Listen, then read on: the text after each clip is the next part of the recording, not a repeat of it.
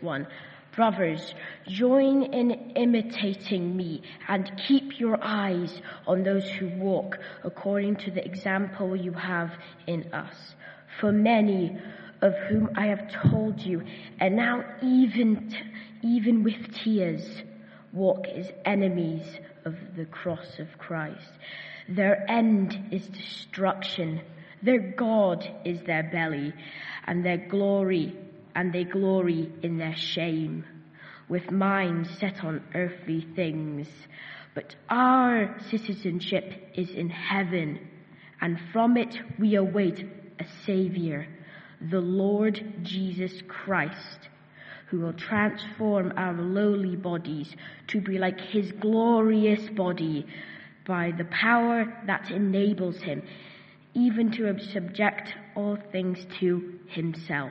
Therefore, my brothers, whom I love and long for, my joy and crown, stand firm thus in the Lord, my beloved.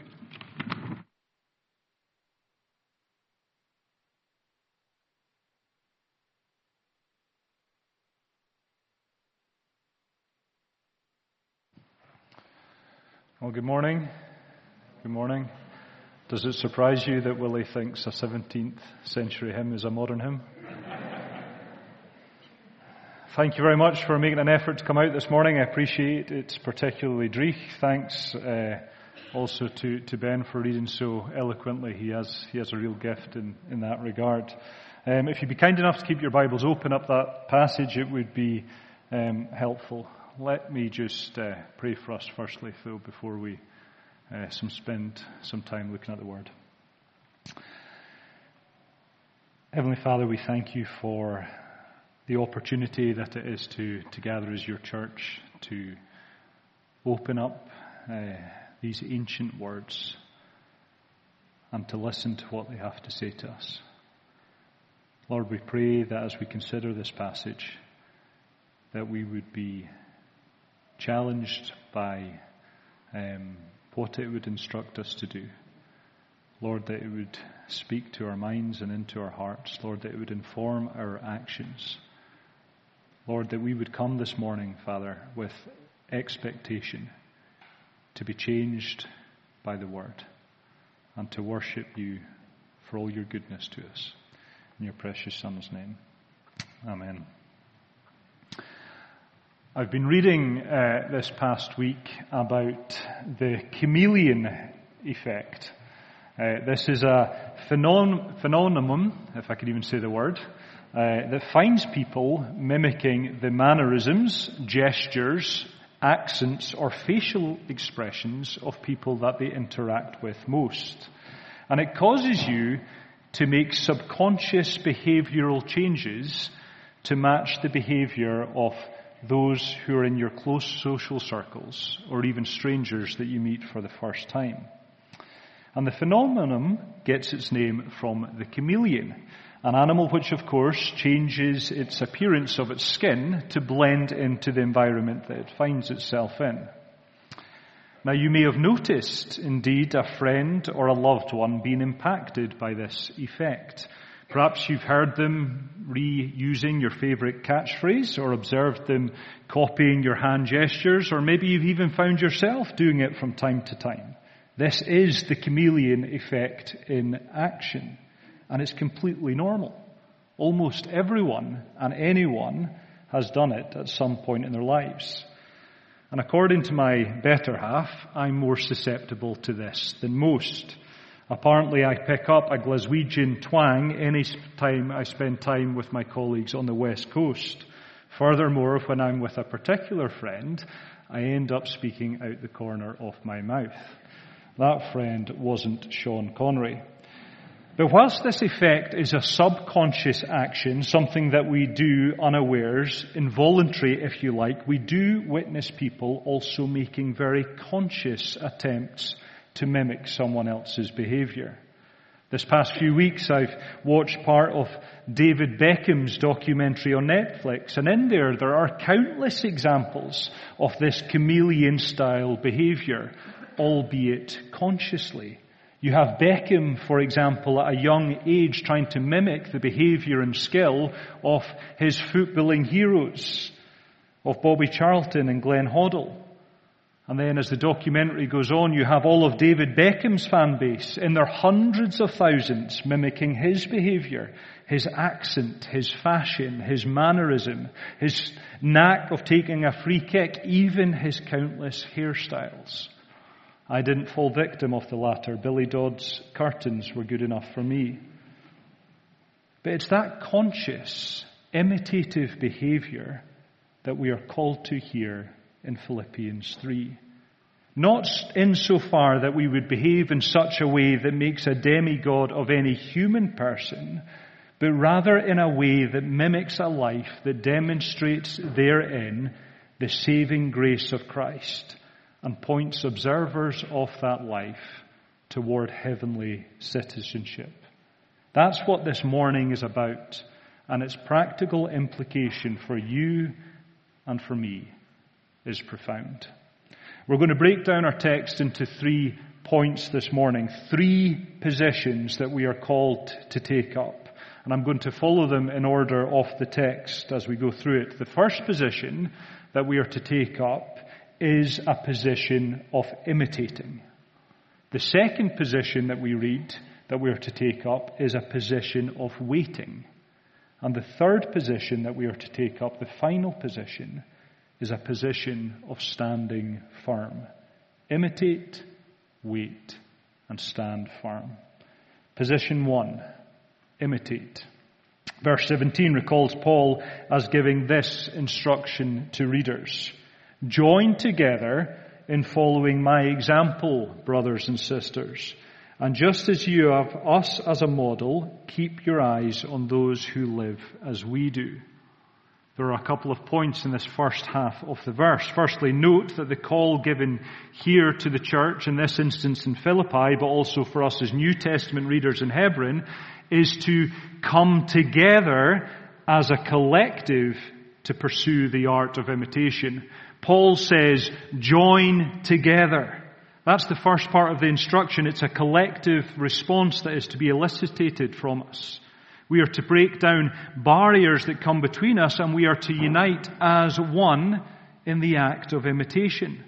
This is consistent with all that Paul has written throughout this letter. For remember, previously he has called for us to set aside pride, for us to avoid dispute, for us to unite together for the sake of the gospel, for us to strive and strain toward the goal. This is foundational in Paul's message. You can't be an imitator if you're not seeking to do it together. The Christian life doesn't look like you going one way and me going another as we plow our own furrows in dispute with one another. No, the Christian life looks like you and I plowing together pulling together. Our shoulders at the wheel for one another. Our bodies, our minds, our spirits bound together for the sake of the gospel. Think of 1 Corinthians 12 and 12. This has been the theme of much of Paul's preaching that Jew and Gentile, that male and female, that rich and poor, that powerful and lowly would work together for his kingdom. It records him as writing this, for just as the body is one and has many members, and all the members of the body, though many, are one body, so it is with Christ. For in one spirit we were all baptized in one body, Jews or Greeks, slaves or free, and all were made to drink of one spirit. For the body does not consist of one member, but of many. Therefore, Paul would have it that we would overcome our circumstantial differences and our biases to preach the good news together. And that plays out for us here and now in this church. And the question we should be asking ourselves is what matters of circumstance, what matters of bias come between us as we as a church family seek to serve in unity? What pride and what grumbles, what character traits do we allow to cause interference between the effective togetherness of a relationship in Christ? Have we challenged ourselves truly in our outlook in this regard? Do we really grasp that our service to His renown is for His glory and not for our credit? The second point to note in this first half of verse 17 is that Paul isn't being presumptuous when he says, follow my example. This isn't written out of a big-headedness or a selfish desire to glorify himself. No, rather, this is written from a place where Paul understands that for the gospel to carry any weight, for the truth that he has been entrusted to, to actually live up to reality, that his actions need to be consistent with the message that he is declaring.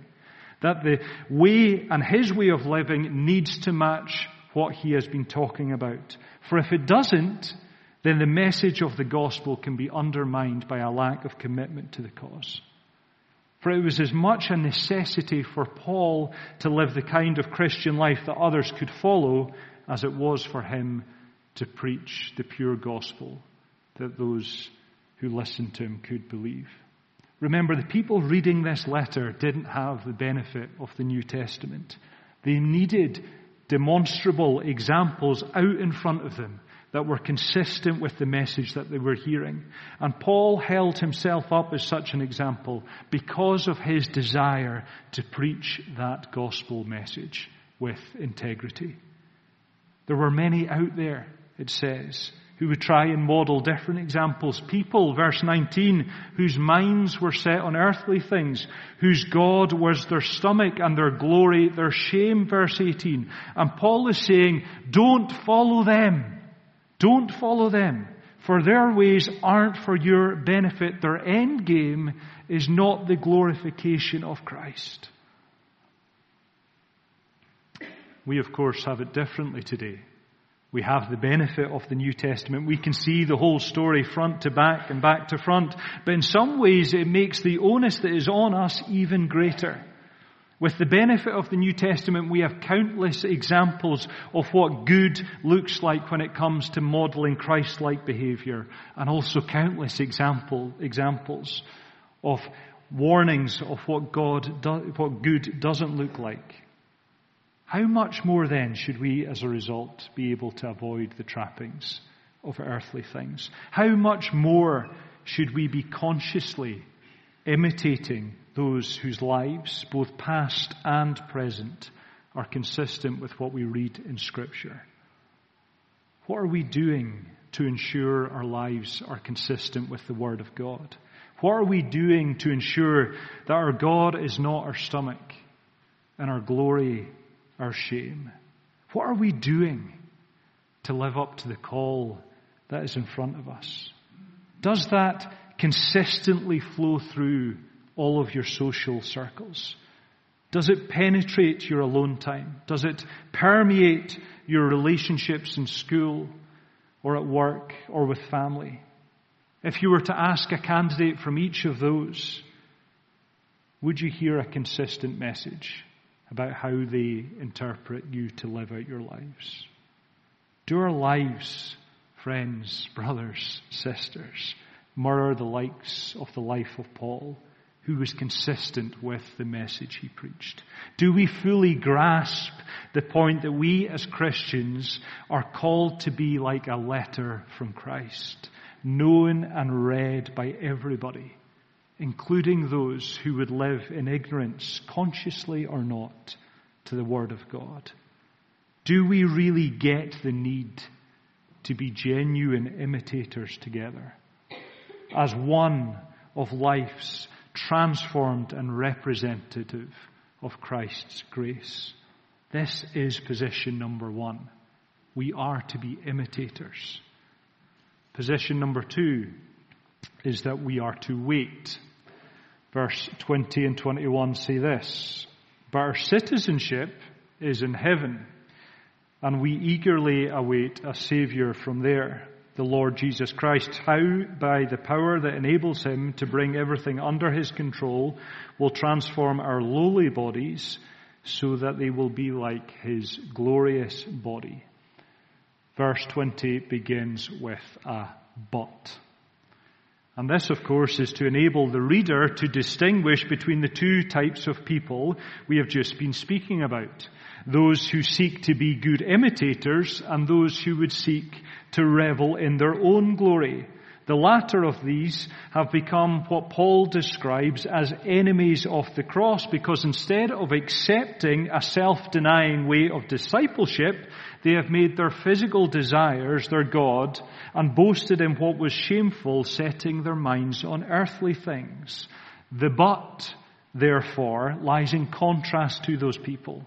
The but is for those who seek to be effective imitators, those who have repented, those who have come to know God's good grace, and those who now realize that their ultimate citizenship is now in heaven and not of earth.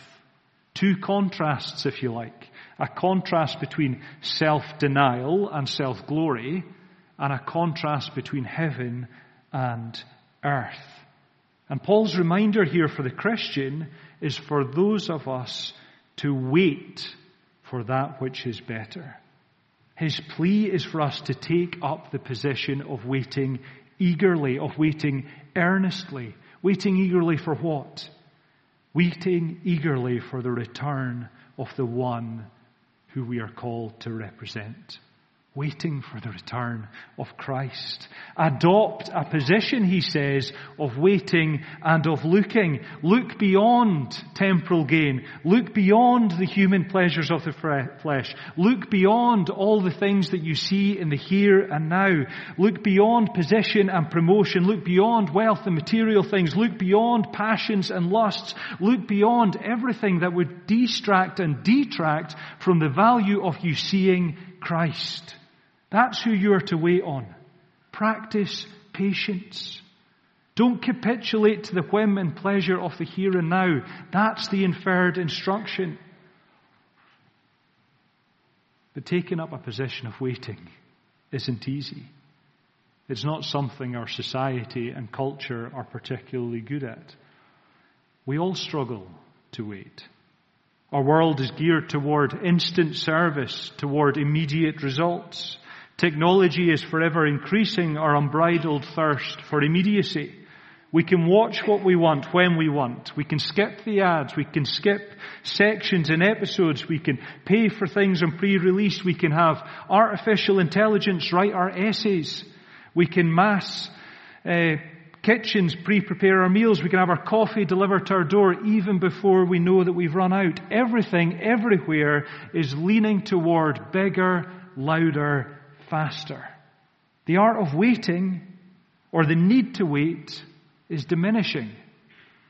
Or so we think. Then we rehear Paul say these words. We eagerly await a Savior from there, the Lord Jesus Christ, who by the power that enables him to bring everything under his control will transform our lowly bodies so that they will be like his glorious body. Does that not make us wait? To pause? To wait on a Savior? To wait on someone who has the power over everything? Everything under His control, all kings and rulers, all philosophies and cultures, all forces of nature, things on earth and things beyond this earth, all at the snap of His fingers. To wait on someone who will transform these lowly bodies into heavenly bodies. To wait on someone who will transfer or transform these bodies that are not to be despised, but they are a sign of our lowly condition. They are subject to pain, are they not, and suffering and weakness. And therefore Christ's promise is to give us glorious bodies, bodies that are to be raised, immortal, imperishable, 1 Corinthians 15 and 51, Behold, I tell you a mystery. We shall not all sleep, but we shall all be changed. In a moment, in the twinkle of an eye, at the last trumpet, for the trumpet will sound and the dead will be raised imperishable, and we shall all be changed. For this perishable body must put on the imperishable, and this mortal body must put on the immortality. When the perishable puts on the imperishable, and the mortal puts on immortality, then shall come to pass the saying that is written, Death is swallowed up in victory. O death, where is your sting? O death, where is your victory? This is why we are to wait. We are to wait for the great rescuing King. We are to wait for the one who is to clothe us, imperishable, immortal. Is that not worth a position adopting? Is there anything that even comes close to being within a whisper of that what is promised here in Philippians? Does this not surpass all life's fleeting pleasures that we desire? Does it cause us to stop just now and to reflect? To reflect on our ambitions, our priorities, our posture. Is it geared towards the fulfillment of things seen? Or is our posture hunched and primed like a sprinter at the start of a hundred meter race, waiting for the bang of Christ's return and the eternal, impermeable medal of a redeemed body? We are to position ourselves to imitate. We are to position ourselves to wait. And now, thirdly and finally, we are to position ourselves to stand firm. Verse 1 of chapter 4. Therefore, my brothers and sisters, you whom I love and long for, my joy and crown, stand firm in the Lord in this way, my beloved. Every time we, we hear a, a, a for or a therefore or a because in Scripture, we should think about it carefully. It's likely that we'll find that God is explaining himself and his instructions to his children. The command in this particular passage of text is for us to position ourselves to stand firm. And because a therefore precedes this command, it suggests to us that it is written, what is written in the previous verses is the reason or the rationale for such a command. Why stand firm? Well, we should stand firm for the same reason that we are to imitate and for the same reason that we are to wait, which is to recognize that our citizenship is not of this earth, but of heaven.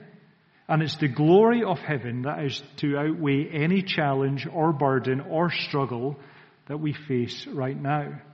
You see, Paul has woven together these three positions, these three participative positions of imitating and waiting and standing firm to give us very practical instruction for how we should live out a life cognizant of what glory lies ahead. And he is desperate. He is desperate for us to see it. He was desperate for the people of Philippi to see it. You get a real sense for the depth of, of Paul's feeling toward that particular church family in this final verse of our text. For at the beginning of the verse, you have him very explicitly saying that he loves them. Therefore, my brothers, whom I love.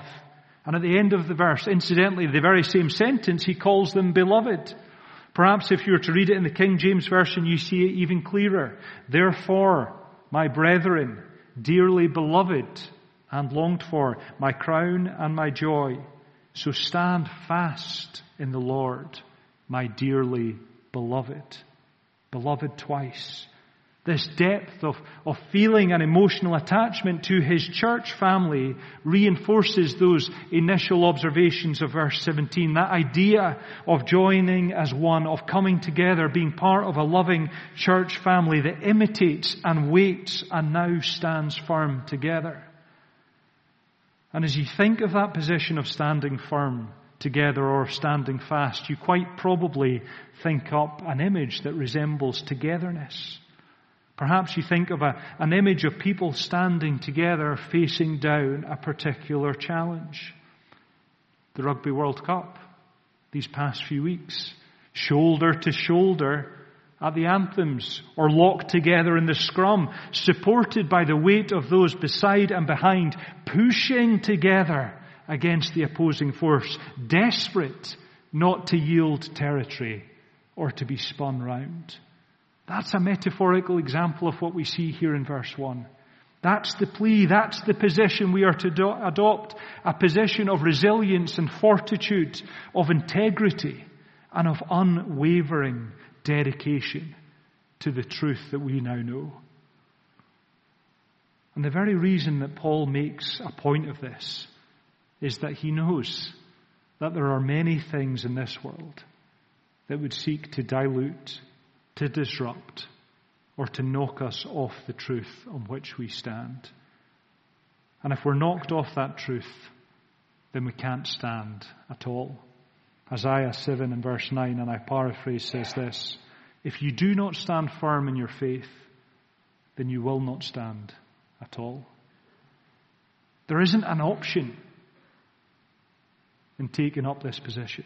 This verse doesn't say, make an effort to stand firm.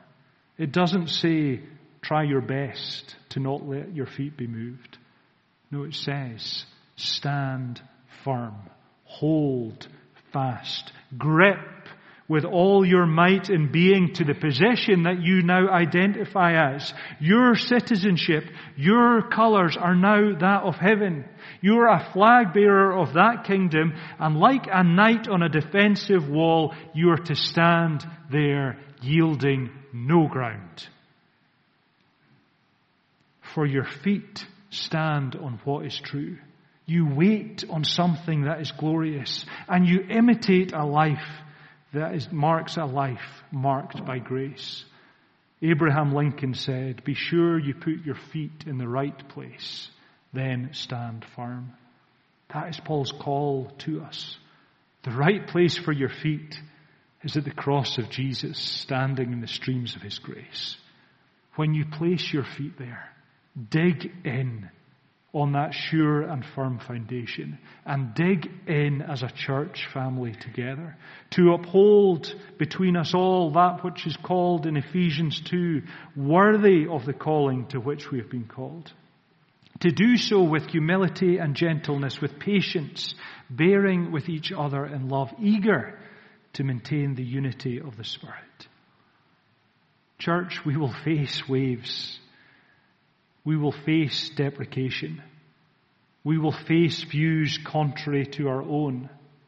We will face, and of this I have no doubt, increasing persecution.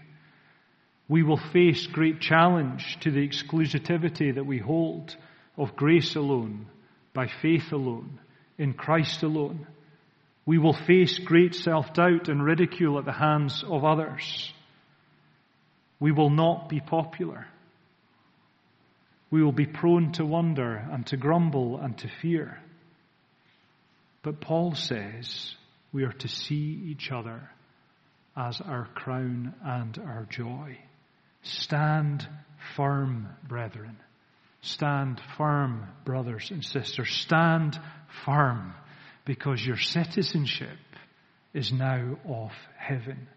Take these three positions of imitating, of waiting, and standing firm and plant them against the backdrop of knowing that your heavenly citizenship makes for an imperishable, immortal body by the grace of Christ. Hold me. Hold others. Hold yourself accountable to these positions because that grace that is made available to us is more than we can ever really fathom or imagine. We're going to close our time together now by, by singing a prayer together. We're going to sing um, Speak, O Lord. And traditionally we would have this before we look at the word together, but there are some lyrics in here that are re- very relevant to what we've just been considering this morning in relation to the position of imitating, speak, O Lord, shape and fashion us in your likeness, that the light of Christ might be seen today in our acts of love and our deeds of faith. To the position of waiting, speak, O Lord, till your church is built and the earth is filled with your glory. To the position of standing firm, Help us grasp the heights of your plans for us, truths unchanged from the dawn of time that will echo down through eternity. And by grace, we'll stand on your promises. Let us sing this prayer together for His glory and for your good. And at the end of that song, our time together this morning will be over. Thank you.